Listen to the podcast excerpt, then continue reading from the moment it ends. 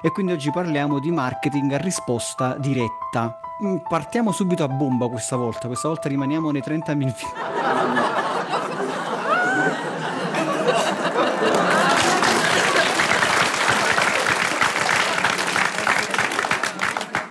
Mai dire 30 minuti di marketing. Il podcast per imprenditori e professionisti che vogliono capire davvero come comunicare alla grande, far crescere il proprio business e vendere di più. Benvenuti su Mai dire 30 minuti di marketing. Io sono Massimo Petrucci di 667.agency e al di là di una lunghissima, lunghissima, sterilizzata cravatta rossa c'è Giuseppe Franco che saluto. Caro Giuseppe. Dovrebbe essere interessante, no? mentre lo dicevi, la sanificazione delle cravatte. Non so se è un'idea che po- possa funzionare no? con, con la ripresa dopo questo periodo. Io che cosa mi occupo? Io faccio la sanificazione delle cravatte, magari sarà una cosa efficace, utile. Buh. Comunque sì, ciao, come stai? Senti, io sono qui nella mia sempre navicella chiuso perché io resto a casa come tutti quanti, quelli intelligenti, e, e stavo qui a preparare questa nuova puntata del podcast. Non so se eh, sarà una grande idea quella di sterilizzare le cravatte, la sanificazione delle cravatte, ma sicuramente eh, un metodo per avere più clienti e fare più fatturato alla ripresa, questo sicuramente è un tema che probabilmente, anzi sicuramente interessa un po' le persone che ci ascoltano.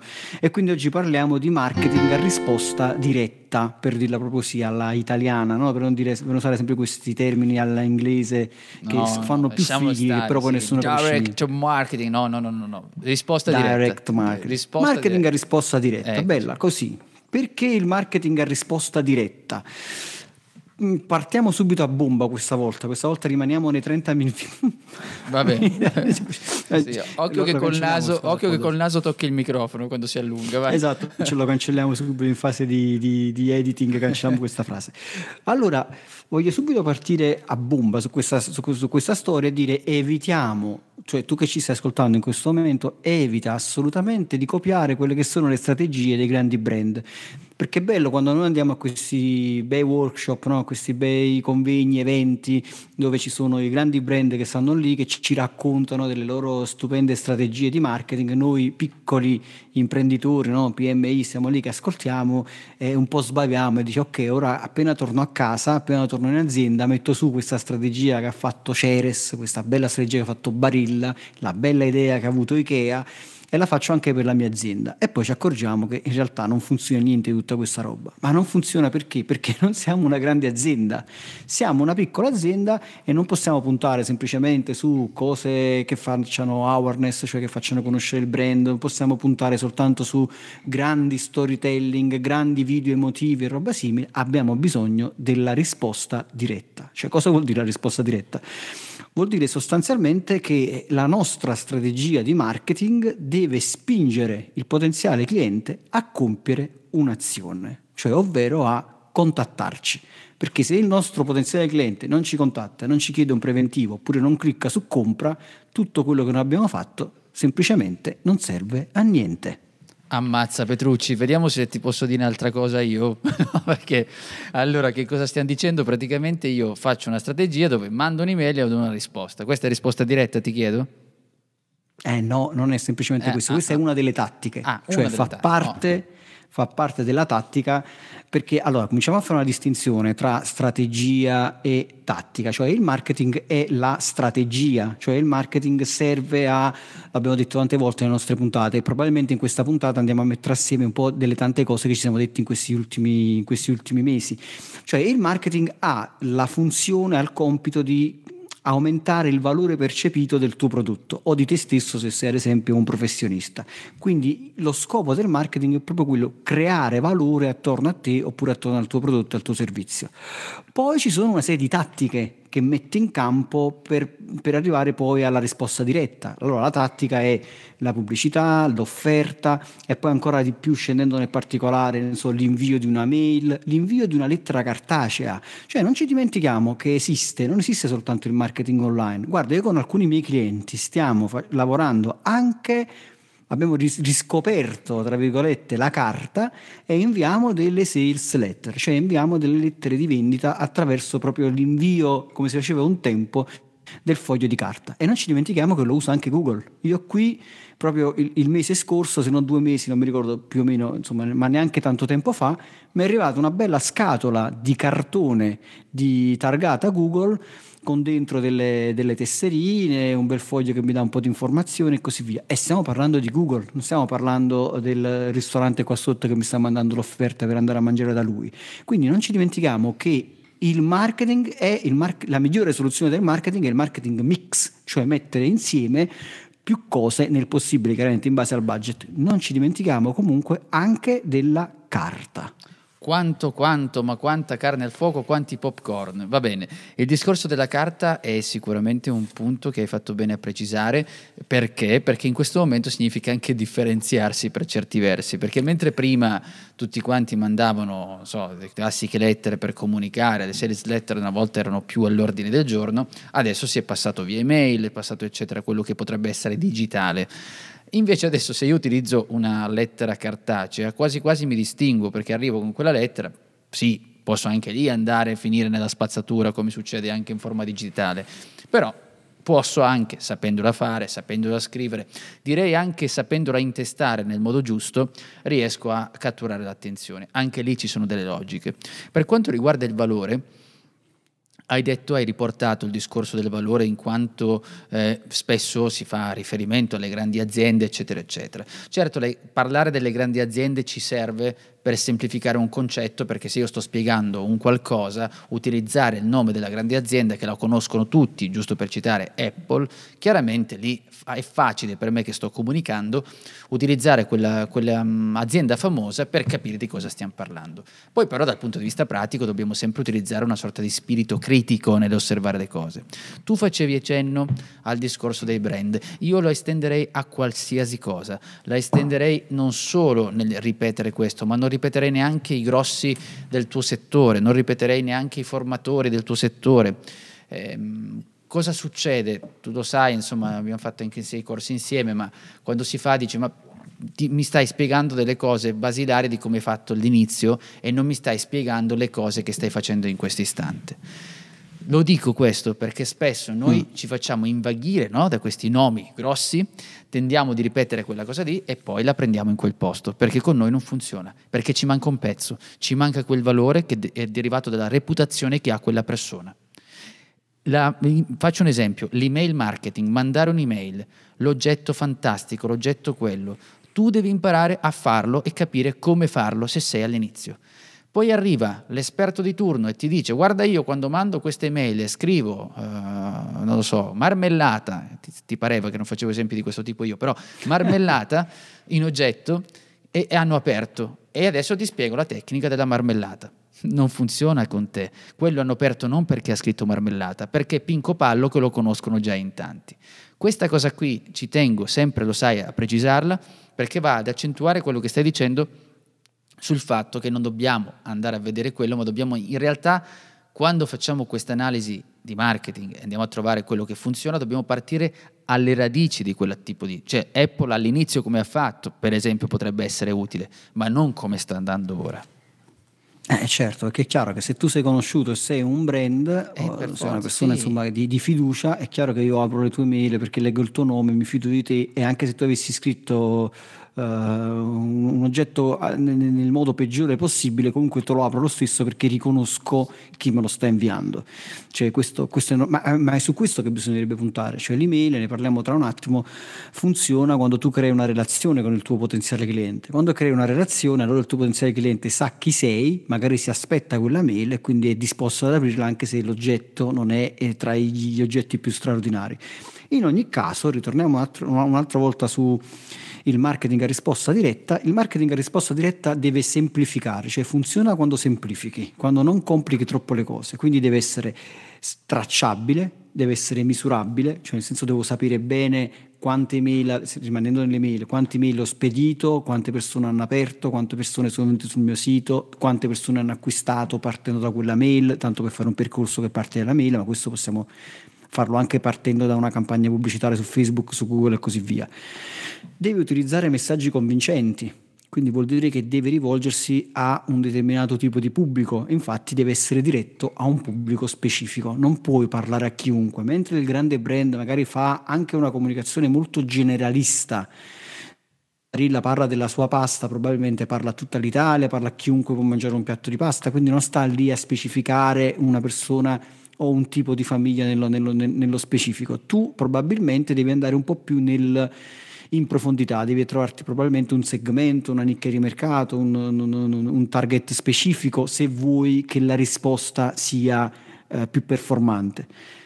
Devi presentare un'offerta quando parlo di offerta non parlo semplicemente di un prezzo basso oppure di uno sconto, un'offerta vuol dire un qualcosa di valore, cioè devi eh, presentarti sul mercato, in questa tua nicchia di mercato, con qualcosa di valore per quelle persone alle quali stai parlando.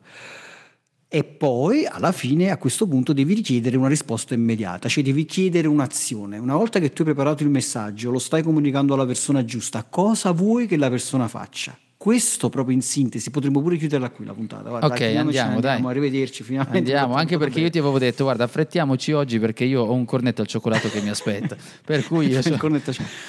Guarda, già qui, qui si chiude. Quindi in estrema sintesi è proprio questa qui, cioè misura quello che fai, deve essere tracciabile, misurabile, un messaggio convincente, il pubblico giusto, la tua offerta di valore, l'azione che il tuo pubblico deve compiere l'azione che deve compiere, che poi tra l'altro eh, delle cose anche fondamentali in quello che stavi dicendo, mi concentrerei anche sulla parola mh, momento mh, di quello che stai analizzando. Se stai valutando la tua strategia, il momento in cui comunichi, che mandi poi a, inizi proprio ad attivare tutto ciò che hai messo in teoria e poi in pratica, non dimentichiamoci anche del momento in cui lo stai mandando, che non significa semplicemente l'orario, significa che quando vari il momento, eh, cosa che tra l'altro invito a chi ci sta ascoltando, faccio una marchetta questa volta dicendo vai anche sul nostro gruppo Telegram mai dire 30 minuti di marketing dove spiegavo anche questo aspetto del momento. Perché se non becchiamo il momento giusto potremmo anche far saltare la nostra strategia per dirla in altri termini. Se io propongo eh, un prodotto bellissimo faccio la mia strategia un'azione però l'azione significa comprati il cappello. Ma se stai mandando questa cosa il 15 di agosto chiaramente questo tutto ciò decade e quindi non è efficace. Ora io ho fatto l'esempio così che tu mi potrai dire che mi ascolti, vabbè Giuseppe è facile, sì perché io ti ho fatto l'esempio del cappello con agosto, però considera che ci sono tante altre cose che non sono così facilmente intuibili e poi commettiamo l'errore.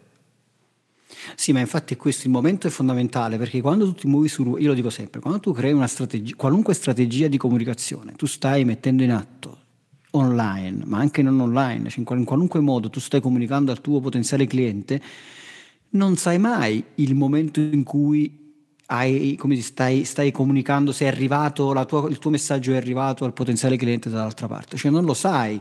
Cioè se ad esempio potenzialmente una persona potrebbe volere acquistare la tua borsa, magari potresti arrivare a qualcuno che in questo momento vuole comprare la borsa, potresti arrivare a qualcuno che ha in mente di comprare la borsa potresti arrivare a qualcuno che della borsa non gliene frega niente, potresti arrivare a qualcuno che della borsa non gliene frega niente, ma ha un amico o un parente che vuole acquistare una borsa. Quindi non sai perfettamente il momento in cui stai comunicando. Ecco perché poi insomma, l'organizzazione della comunicazione deve essere fatta eh, studiando una serie di cose eh, che, che, qua, che, qua, poi ci porterebbero ad andare su un'altra puntata e mi fermo, mi taccio che se sì, si aprono sì, un sacco no, di popcorn. Ritornando sul marketing a risposta diretta, possiamo dire che la, la, il funnel di questo marketing a risposta diretta si divide in tre macro aree, macro fasi, che sono il prima, il durante e il dopo. E cominciamo con il prima, quindi con la fase proprio preliminare, con quello che è il, il, rapporto, quello che tu dicevi proprio in questo momento, cioè il rapporto con il prospect. Che cos'è? Chi è il prospect? È l'utente potenziale, cioè il, la persona che potenzialmente potrebbe acquistare il tuo prodotto o il tuo servizio. Quindi la, la, prima cosa che bisogna andare a fare quando si comincia a creare una, una, una, strategia di marketing per la risposta diretta è proprio questa, cioè andare a individuare qual è la tua fetta di mercato a cui stai mirando, qual è il tuo potenziale cliente, che caratteristiche ha, a cosa è interessato, qual è il suo problema più grande, qual è la sua esigenza, quindi devi andare proprio a selezionare la fetta di mercato e questo lo puoi fare attraverso una serie di cose, puoi anche scegliere quello che soddisfa più a te. Cioè con chi ti piace poi effettivamente lavorare, oppure ancora meglio sarebbe andare a, a studiare poi qual è il valore di questo mercato, di questa fetta, eh, insomma qual è il valore proprio economico, oppure il profitto, la quantità di gente che ne fa parte, quello che ne puoi tirare fuori da, da questa fetta di mercato. Devi comunque individuare qual è la fetta di mercato, ma soprattutto devi andare a individuare il cliente, cioè devi capire che esigenza ha questo cliente, che problema ha questo cliente, che cosa vuole, cosa si aspetta, cosa vorrebbe per il suo futuro, insomma tutta questa roba qui perché ti serve per poi passare al passaggio successivo di questa fase, fra, um, fase che è la creazione di un messaggio convincente.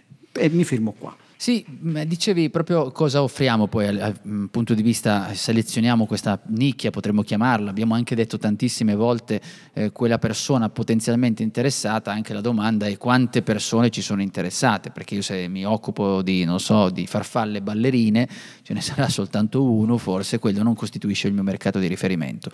Tolto questo eh, certo. però vado a, ad aggiungere, anzi a sottolineare una cosa che hai detto tra le tante, che è quella del... Eh, con chi ti piace lavorare. Mm, adesso do anche uno spaccato soprattutto a chi lavora, non offre un prodotto e quindi si deve relazionare. Parlo a chi offre servizi alla base, no? dove si relaziona spesso lui in prima persona con il cliente.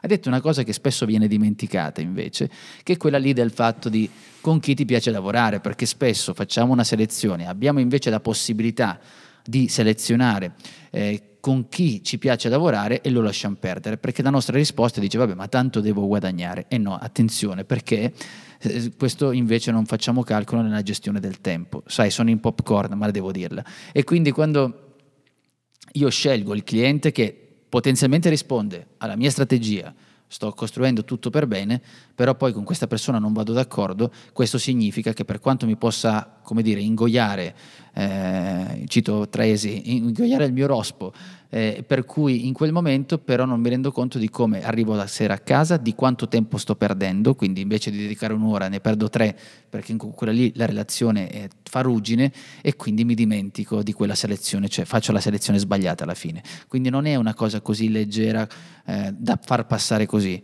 capire, riuscire anche a parlare con un prospect che ti piace, che ti interessa, ti facilita tutto il resto, cioè la fase B. Vai.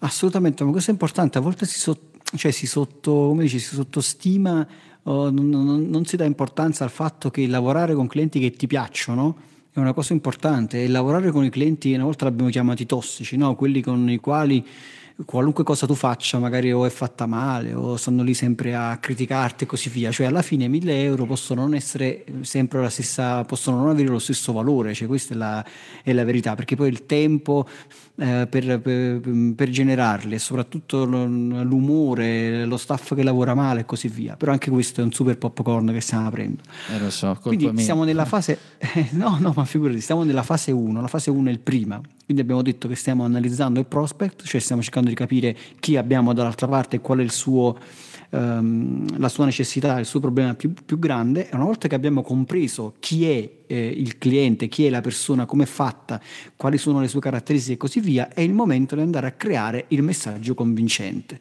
cioè andare a creare un messaggio che parli a quella persona. Eh, spesso nei miei corsi di copywriting quantistico parlo di una serie di tattiche come ad esempio quella di eh, chiamare direttamente il cliente nel nostro messaggio, se è un imprenditore, se è una casalinga, il richiamo al cliente, no? uh, tutta una serie di cose perché? Perché in questo modo la persona dall'altra parte si sente direttamente tirata in ballo, è un modo semplice per andare direttamente a, a colpire l'attenzione della persona, però è importante riuscire a colpire l'attenzione della persona e soprattutto rispondere a una domanda. Questa è la domanda che tu che ci stai ascoltando ti devi porre, cioè perché il tuo potenziale cliente dovrebbe acquistare da te e non dalla tua concorrenza. Togli di mezzo perché il tuo prodotto è di qualità, togli di mezzo perché il tuo prodotto è economico, a meno che veramente non sei proprio leader del mercato e riesci a gestire, eh, come dire, a, a, monopolizzare il prezzo, allora in quel caso non parliamo né di marketing e risposte dirette né niente, perché se tu eh, insomma, hai il monopolio del mercato e togliamo mano. Però tolte queste due cose in un mercato normale, perché mai un cliente dovrebbe acquistare da te e non dalla tua concorrenza? Cioè cosa fai tu di diverso? E quindi vedi, la parola diverso è, è molto importante perché io e Giuseppe l'abbiamo detto tante volte, non è neanche un fatto di farlo meglio, è una questione di proporlo in maniera diversa, cioè perché quindi un cliente dovrebbe comprare da te e non dalla tua concorrenza. Ed è qui importante, poi lascio la parola Giuseppe, entrare proprio nella mente del tuo prospect, perché eh, bisogna capire che le, le, persone fanno scelte la maggior parte delle volte emotive, non eh, semplicemente razionali. Ed è qui che magari devi presentare la tua famosa so, offerta irresistibile che faccia leva magari su una serie di emozioni che potrebbero essere la paura, eh, l'orgoglio, la, la, l'amore, l'avarizia, la cupidigia, cioè qualsiasi emozione forte che possa spingere una persona a compiere un'azione. Sì, eh, infatti ragionavo su quello che stavi dicendo per il fatto di, di, quelle domande che generalmente si pongono. Io anche nel messaggio, quando ascolto dei messaggi, mi capita, mi è capitato più di una volta con un cliente che lo ascoltavo e mi diceva più di, mes- più di un messaggio, cioè nello stesso messaggio c'erano più messaggi. E che significava? Che ognuno andava per i fatti suoi. E noi mh, mm, abbiamo anche detto che delle volte dobbiamo dare una direzione a quello che stiamo dicendo. E quando tu chiedi che cosa stai offrendo di diverso, che cosa, che cosa vuoi dire, partendo proprio da, dalla base, si fa confusione. Ma volevo dire questo, volevo dire quest'altro. Perché si fa questo? Perché cerchiamo di copiare o di essere uguale a qualcun altro e quindi abbiamo, abbiamo anche timore di uscire da quella che è la nostra qual è la realtà e quindi imitando un'altra persona, se uno vende, non so, ciabatte rosse io continuo a vendere ciabatte rosse non mi sto distinguendo. E allora la lotta è sempre la solita, quella di dire la mia ciabatta rossa è migliore, si usano termini soliti no, di qualità, eccetera, eccetera, che non servono a nulla, perché il tuo potenziale cliente, l'abbiamo detto cento volte nel podcast, non capisce quella differenza lì, ma non perché è scemo, perché non è un addetto ai lavori. Se invece tu fai una ciabatta, io vi offro un'immagine visiva, poi non so se possa funzionare a livello mercato, però fai finta che io invece la mia ciabatta rimane del colore che è, però faccio una ciabatta col tacco, che probabilmente mi dirai che è terribile, ma per capirci, e quindi la ciabatta... È scomoda. Eh, esatto, è scomoda, ma la ciabatta rossa, e io faccio rossa uguale, che, perché dov- dovrei venire da te? E allora metto la ciabatta col tacco. Ora io mi sono messo, come dire, in una condizione difficile con l'esempio che ti sto facendo, però io una volta che, perché scelgo quella col tacco? Perché ho capito nella mente delle persone che quando vogliono mettersi questa la sera, quando sono in pigiama, non vogliono vedersi ehm, basse, ok? E quindi vogliono anche lì una ciabatta col tacco. Ora perdona l'assurdità dell'esempio, ma è capire proprio entrare nella testa del cliente qual è la sua problematica in quell'istante. Quindi quando tu capisci quello, riesci ad ascoltare e a capire bene. Errore che facciamo sempre quando comunichiamo è proprio questo, che noi siamo convinti, abbiamo il nostro ego che ci dice vai, sei tutti noi, di aver fatto una cosa bellissima, perché ci piace a noi, ma le persone non ci stanno più seguendo, non ci stanno più ascoltando, non gli interessa nulla di quello che stai dicendo, ti stai allisciando il pelo. Invece, quando tu pensi in questo caso, ti ripeto, che cosa ha bisogno il mio cliente? Questi qua vendono ciabatte rosse a tutti, che quelle ciabatte rosse perché si distinguono quando stanno camminando. Mm, cosa faccio io? Ho scoperto che ci sono invece altre persone che vogliono apparire più alte con la ciabatta rossa non funziona. Allora faccio una ciabatta, il colore che se ne frega, e la faccio col tacco. E dico alle persone nel messaggio, lo so che pensi che sei sempre bassa, ma invece con queste ciabatte diventi più alta. L'esempio è assurdo, ma il concetto dovrebbe essere chiaro. Guarda, ti facciamo passare questo magnifico esempio della ciabatta, della ciabatta sexy anche nei momenti, insomma, anche nei momenti peggiori puoi essere sexy in questa ciabatta. Esatto. Cioè, da copy mi verrebbe da dire una cosa di questo tipo. Invece ti dico una cosa uh, interessante che è quella di Alan Dib, perché Alan Dib nel suo libro, uh, mi sembra che si chiamasse Marketing Plan, ha fatto un elenco di cose interessanti che sono le cose che uno dovrebbe prendere in considerazione nel momento in cui crea un messaggio convincente, ovvero la prima cosa che devi considerare, quello che stavi dicendo tu ora, è il valore, cioè che cosa è importante per il tuo potenziale cliente, cioè cosa, a cosa dà valore il tuo potenziale cliente.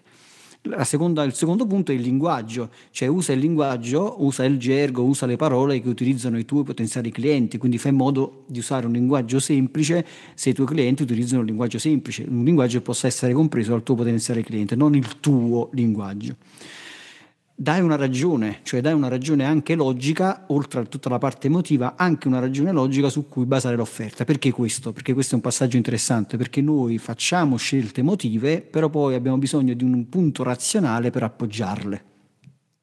accumula il valore, dice Alan Dib. È un po' come quando in quelle, in quelle vendite televisive ti dice ok, allora questa, questa, batteria di pentole costa 200 euro e in più ti diamo il coltello così, eh, non so, la, la, la, la, macchinetta del caffè, questo e quello e questo e quell'altro che tutto insieme eh, verrebbe, a costare, verrebbe a costare 1000 euro, solo per oggi 300 euro. Quindi questo è l'accumulo del, del valore.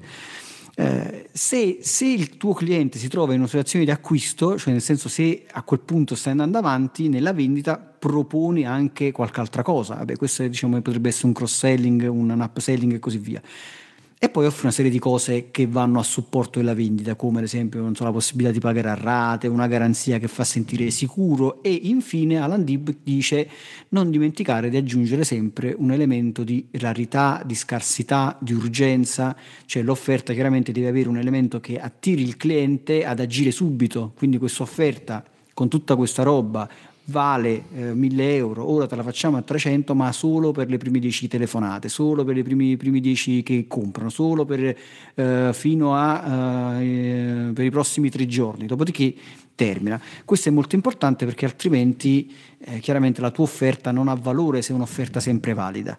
E punto numero 3 della prima fase, e poi lascio a te la parola Giuseppe, è diffondere il messaggio attraverso il giusto media. Cioè, non è detto che tu debba creare la tua campagna su tutti i media immaginabili e possibili. Cioè, cerca di capire dove maggiormente troverai il tuo potenziale cliente.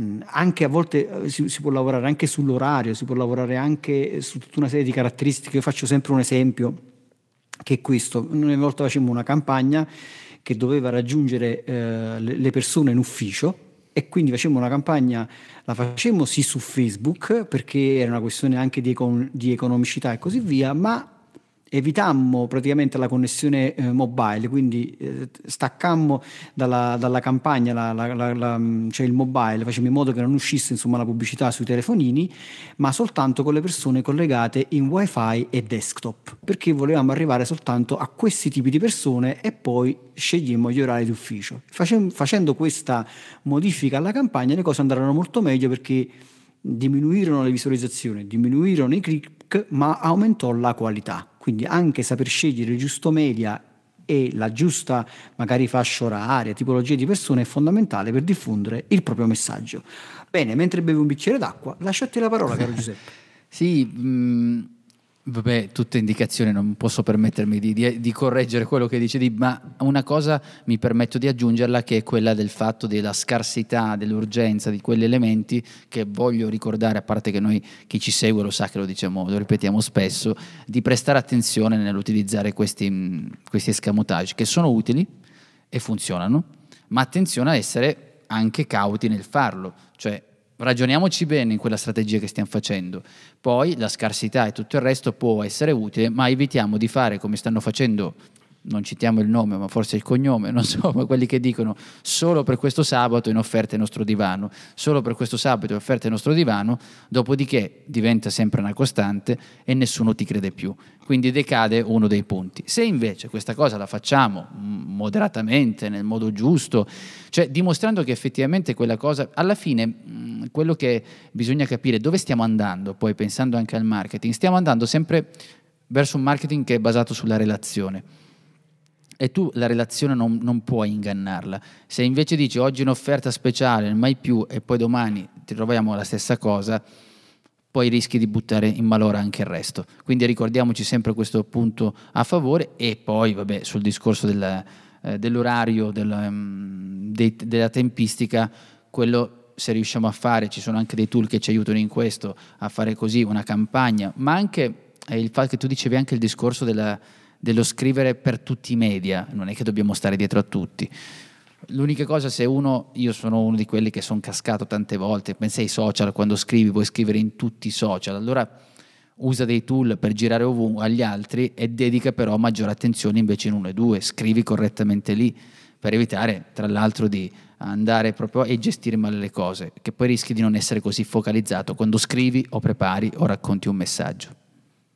Questo è proprio vero, soprattutto il fatto di non ingannare eh, o di provare a prendere il giro, in giro il tuo potenziale cliente dicendo l'ultimo sabato, l'ultima domenica, poi non lo è perché altrimenti poi non funziona più.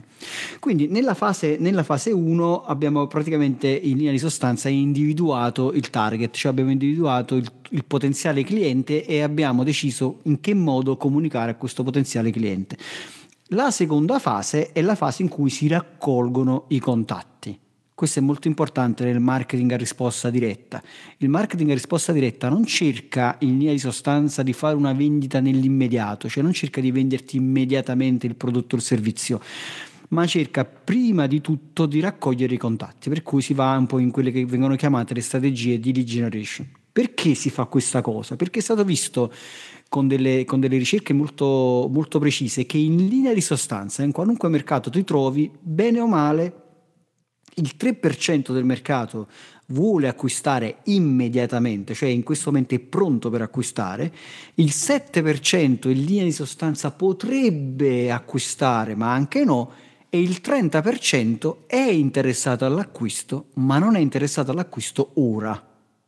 E questo è molto importante perché vuol dire che il 40% del mercato è interessato ad acquistare il prodotto, ma non proprio in questo istante. Quindi devi stare attento a questa cosa. Cosa vuol dire questo? Vuol dire che se tu riesci a prenderti un contatto ora, quindi ti prendi una mail, c'hai una grossa probabilità di magari non vendere in questo istante, ma di vendere tra una settimana, dieci giorni o un mese. È quello che a volte dico ai miei clienti che hanno un e-commerce, perché sono tutti concentrati sul cercare di vendere immediatamente il prodotto dell'e-commerce e io dico guarda questa cosa è importante perché tutti vogliamo che arriva un cliente, clicca e compra, però tieni presente che è fondamentale creare la tua lista, cioè gente iscritta al tuo e-commerce, perché queste persone in questo istante probabilmente non sono predisposte a comprare il tuo prodotto, ma non è detto che non possono essere predisposte a comprarle fra una settimana, fra 15 giorni, fra un mese, fra sei mesi o fra un anno. La cosa fondamentale in questa fase del durante, che è la seconda fase, è quella di mantenere, come diceva il buon Giuseppe prima, la relazione con il tuo potenziale cliente, la relazione attraverso una serie di strategie. E adesso voglio dire una cosa che voglio sottrarre un po' a quello che, le, senza togliere, insomma, sei esperto tu in queste cose di lead generation, io parlo un po' di esperienza su di me, su quello che posso fare. E mentre dicevi di queste percentuali del 3%, 7, 3 30%, eccetera, una cosa che io suggerisco a chi me lo chiede in genere dico, guarda, devi considerare che c'è quello che compra subito e quello che non compra adesso per sintetizzare insomma sulla base delle percentuali che hai menzionato. Allora dico, guarda che sarebbe buona cosa non fare come me, perché io sono pigro delle volte su queste cose, però se riesci fai due landing page, non ne farne una sola, una landing page che parla al cliente che vorrebbe comprare e quindi ha bisogno di altre informazioni, non ha bisogno di essere spinto. Cioè, come se io avvicinassi una persona e dicessi guarda, comprati questo, comprati questo, mi rotto le scatole, non voglio comprarlo. Se invece la prendo larga, può darsi che quell'argomento interessa vagamente e un domani compra. Per cui in automatico, se io ho in mente questa persona qui, torniamo sempre al discorso di prima, nella mente del cliente, il, la mia landing page avrà una forma, avrà un modo di scrittura, eccetera, eccetera. E poi, se ho tempo, cosa che io direi di dedicarlo questo tempo, creare un'altrettanta landing page, che comunque non è più una landing page di contatto, è quasi più mirata alla vendita, perché quei tre o quattro che potrebbero ipoteticamente comprare subito. Perché lo dico questo? L'ho visto sulla mia esperienza, ma l'ho visto anche di persone che ho supportato su questo tipo di, di, di attività che generalmente chi vuole comprare, ci sono anche, dipende poi dal mercato, che sono quasi infastiditi da vedere quella procedura, quella classica di nurturing, di fiducia, eccetera, e vogliono davvero comprare adesso. Cioè, che cos'hai di buono? E quindi vogliono altri tipi di risposta, proprio eh, che vanno al, non l'abbiamo citata ancora oggi, quindi lo faccio adesso, che vanno alla parte rettile. Mi, mi aiuta questa cosa qui, me la fa, perfetto, dove devo pagare? Lo so che è strano, ma ci sono anche quelli. Ma guarda, questa è una cosa importante, cioè nel senso che a volte eh, per seguire le grandi strategie di lead nurturing poi ci si perde il contatto con il cliente, ovvero con quel 3% di persone che vogliono acquistare in questo momento. Allora vi faccio un esempio, visto che parliamo di lead generation, che è il mio, come dire, territorio, allora, mh, facendolo in, modo, in, maniera semplice, ti potrei portare questo esempio. Tu potresti fare, immagina di vendere frullatori, no? Vendi dei frullatori, allora tu fai una bella landing page dove vendi il tuo frullatore in offerta. Dici, questo frullatore costa uh, normalmente 100 euro, ora te lo vendo a 60 euro e quindi sei totalmente in vendita, ti stai rivolgendo a quel 3% di persone che arrivano e comprano il tuo frullatore.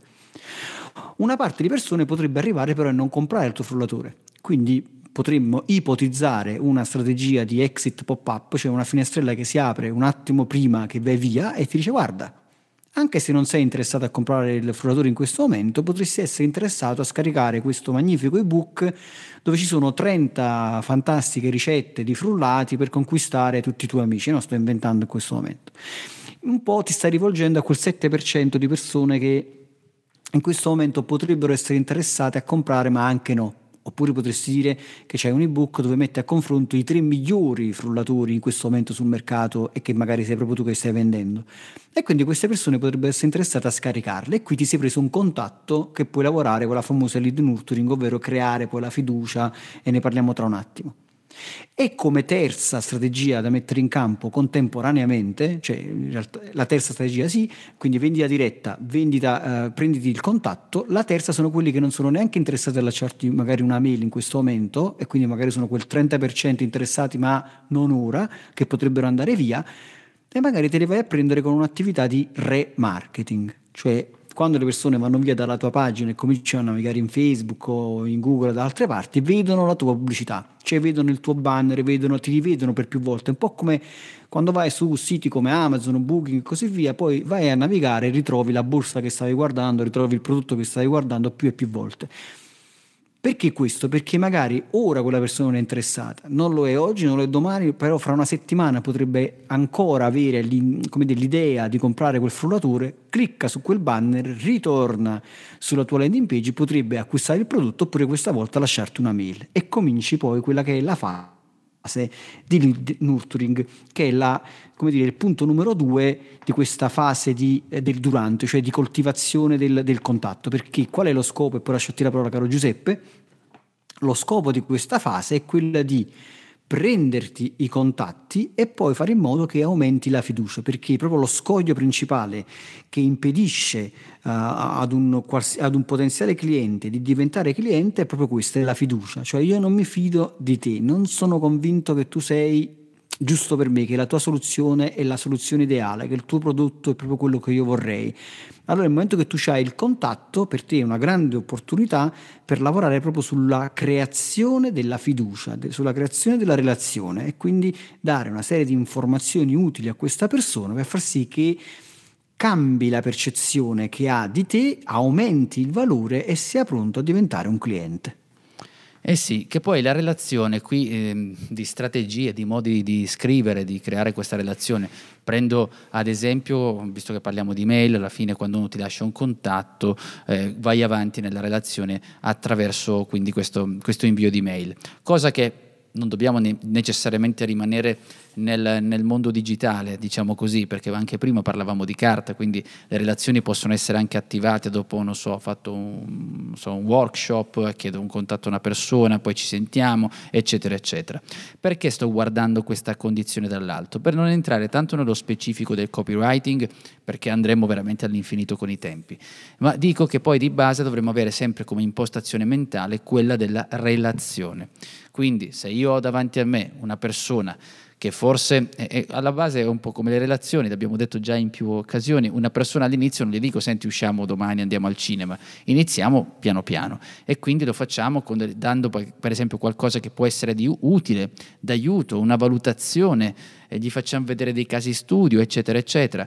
È lì che si basa la fiducia. Tu devi dare alla persona, quindi sempre nella mente dell'altro, dargli degli elementi affinché possa valutare correttamente quello che stai facendo. Dico questo, eh, sì sì poi ti lascio, eh, dico questo qui di, mm, di, mettere questi punti, questi elementi che spesso vengono dimenticati e andiamo subito al dunque nello, nello scrivere un'email, allora le persone la fiducia si chiudono e non creeranno una relazione. Vai. No, no, quello, quello che dicevi è molto importante, è proprio questo, cioè creare, creare, una, creare la fiducia. A volte eh, si possono anche usare insomma, delle scorciatoie, tra virgolette, che potrebbe essere quella dell'offerta speciale, soprattutto la garanzia soddisfatto rimborsato. Io a volte, eh, che ne so, nei, nei, nei, miei corsi, io lo dico sempre, no? se non sei soddisfatto del, di, del mio corso, io ti, do, ti rimborso il 100% di quello che hai, che hai investito. Allora è chiaro che una persona che deve acquistare il mio corso e legge se non sei soddisfatto ti rimborso il 100% di quello che hai speso, in qualche modo si rilassa, dice bene, io magari non conosco bene Massimo, Uh, però mi interessa questo corso sul, sul, copywriting, mi interessa questo corso sulla generation e così via.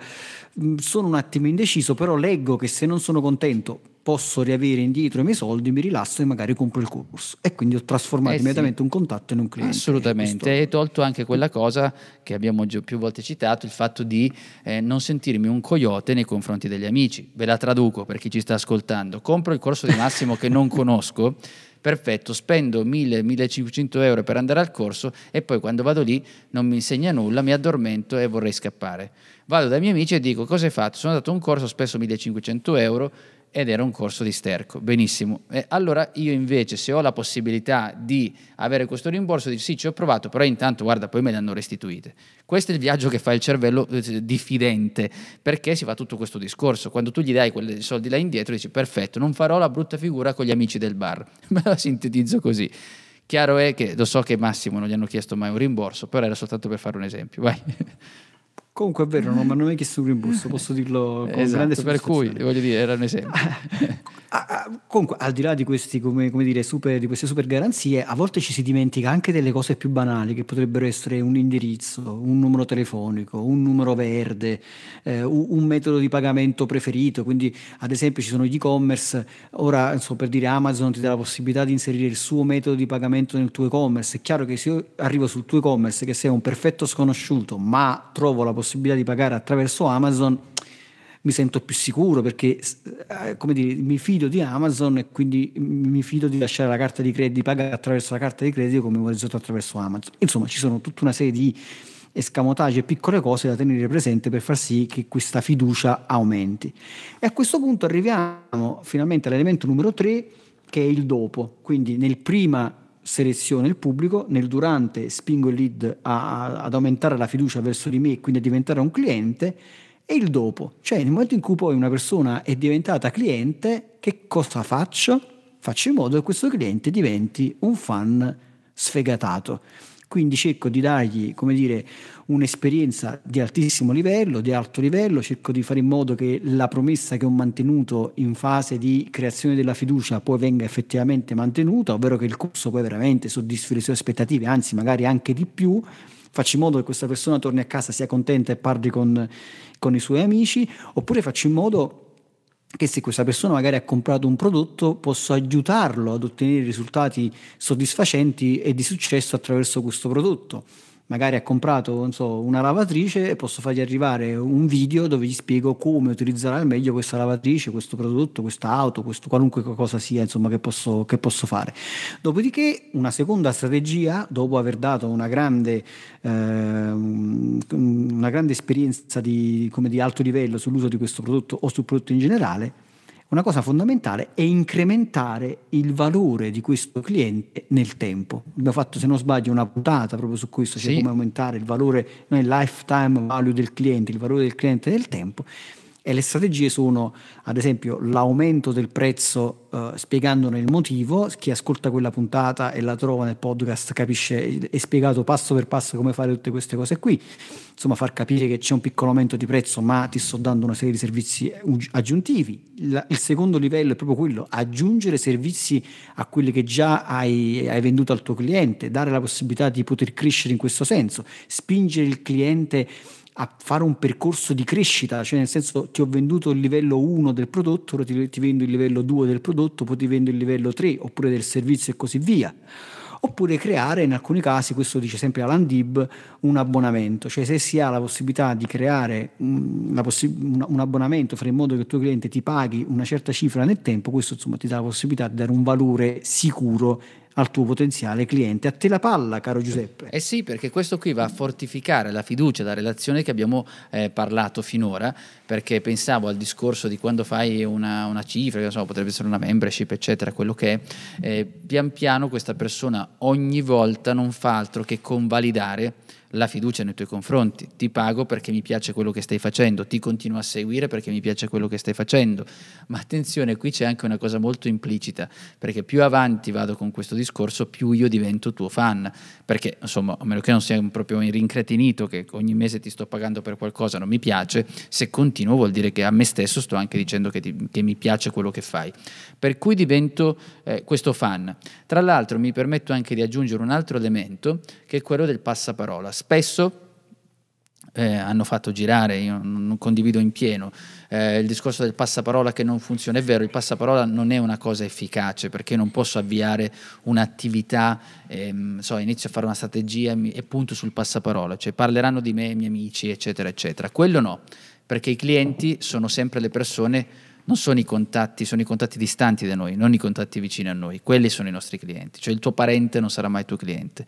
Però detto fatto piccola, questo piccolo inciso, dico che il passaparola nel momento del fan, loro diventano i veri passaparola, perché una volta che queste persone riesci a fare queste esperienze di alto livello, li aiuti ad ottenere successo, nel frattempo ti convalidano questo successo attraverso questo pagamento che può essere in diverse forme, diventano gli, degli agenti di passaparola imbattibili non fanno altro che aiutarti a far arrivare nuovi prospect che comunque hanno aumentato, cioè tolgono tante diffidenze, arrivano meno diffidenti perché il tuo fan sfegatato ti è già tolto dei dubbi perché caspita, Luigi, Antonio, Nicola, i miei amici mi hanno detto vai da Massimo Petrucci, io sono lì nella sua so, membership eccetera eccetera, è bravo, eh, sa fare quello che si occupa di lead generation eccetera eccetera, mi piace un po' meno Giuseppe Franco, ma pazienza ce lo teniamo, però, in questo senso poi voglio dire facciamo entrare quindi questo, questo prospect arriva con meno attrito,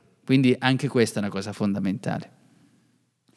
E quindi abbiamo visto come il market risposta diretta per una PMI, insomma per tutte quelle che sono le aziende, tranne le big aziende, ma in questo caso non credo, anzi cioè, mi auguro che Ikea, Apple, eh, Coca-Cola ci ascoltino e ci chiamino a fare marketing da loro ma eh, finché questo non si realizza, in questo momento ci ascoltano diciamo, aziende un po' più piccole, questo è quello che dovete fare, marketing a risposta diretta. E per riepilogare in che modo si fa marketing a risposta diretta in maniera efficace, per veramente trasformare eh, contatti in clienti e aumentare il vostro fatturato, io passo la palla al, al grande Giuseppe Franco con il riepilogo di Giuseppe Franco. Ed eccoci, rimasto lì il riepiloghista, colui che porta appunto, racconta questa puntata, rimasto lì un po' eh, rattristito perché tra le marche che ha citato il suo amico Massimo sperava che venisse fuori la parola Ferrero perché quello lì è il sogno, non la Coca-Cola, Coca-Cola te la bevi tu, ma andiamo invece sui dolci. Detto questo, oggi abbiamo parlato di più clienti e più fatturato con il marketing a risposta diretta. Sì, ma anche cazzarola est risposta diretta. Insomma, facciamo una strategia in modo che le persone dopo la nostra comunicazione vadano a compiere un'azione definizione precisa. Dico precisa perché deve essere precisa, non confusa. Ed ecco che noi siamo entrati poi nei meandri, direbbero quelli bravi, ma noi un po' più scarti siamo andati a vedere come funzionano le cose e abbiamo individuato poi che dovremmo utilizzare le tre fasi del prima, durante e dopo, cioè riuscire ad identificare quelli che sono i nostri potenziali prospect, cioè la nostra fetta di mercato utile a rispondere a quello che, di cui ci stiamo occupando Cercare poi, una volta che abbiamo capito chi sono questi prospect, un messaggio convincente e diffondere poi questo messaggio e raccogliere questi lead, cercare di raccogliere nel modo giusto e ricordarci che questi lead possono avere intenzioni diverse. Le intenzioni dobbiamo essere bravi a gestirle, queste intenzioni come le possiamo gestire in modo immediato se abbiamo davanti una persona che cerca una risposta diretta, veloce. Invece potremmo dire chi cerca una risposta diretta un po' diluita nel tempo, dobbiamo adeguare il nostro messaggio.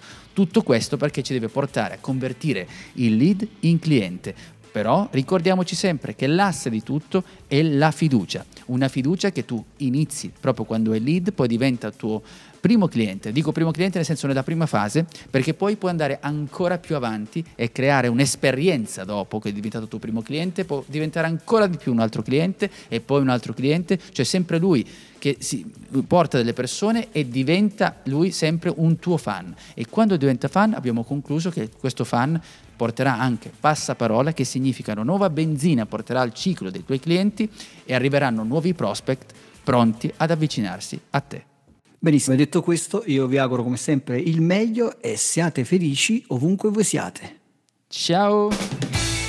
Hai domande? Lascia un commento.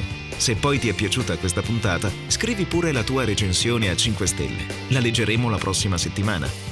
Tutte le puntate di Mai Dire 30 Minuti di Marketing le puoi ascoltare su iTunes, Google Podcast, Spotify, YouTube e Spreaker. Inoltre su 667.agency slash podcast trovi i link a video, libri e a molte altre risorse.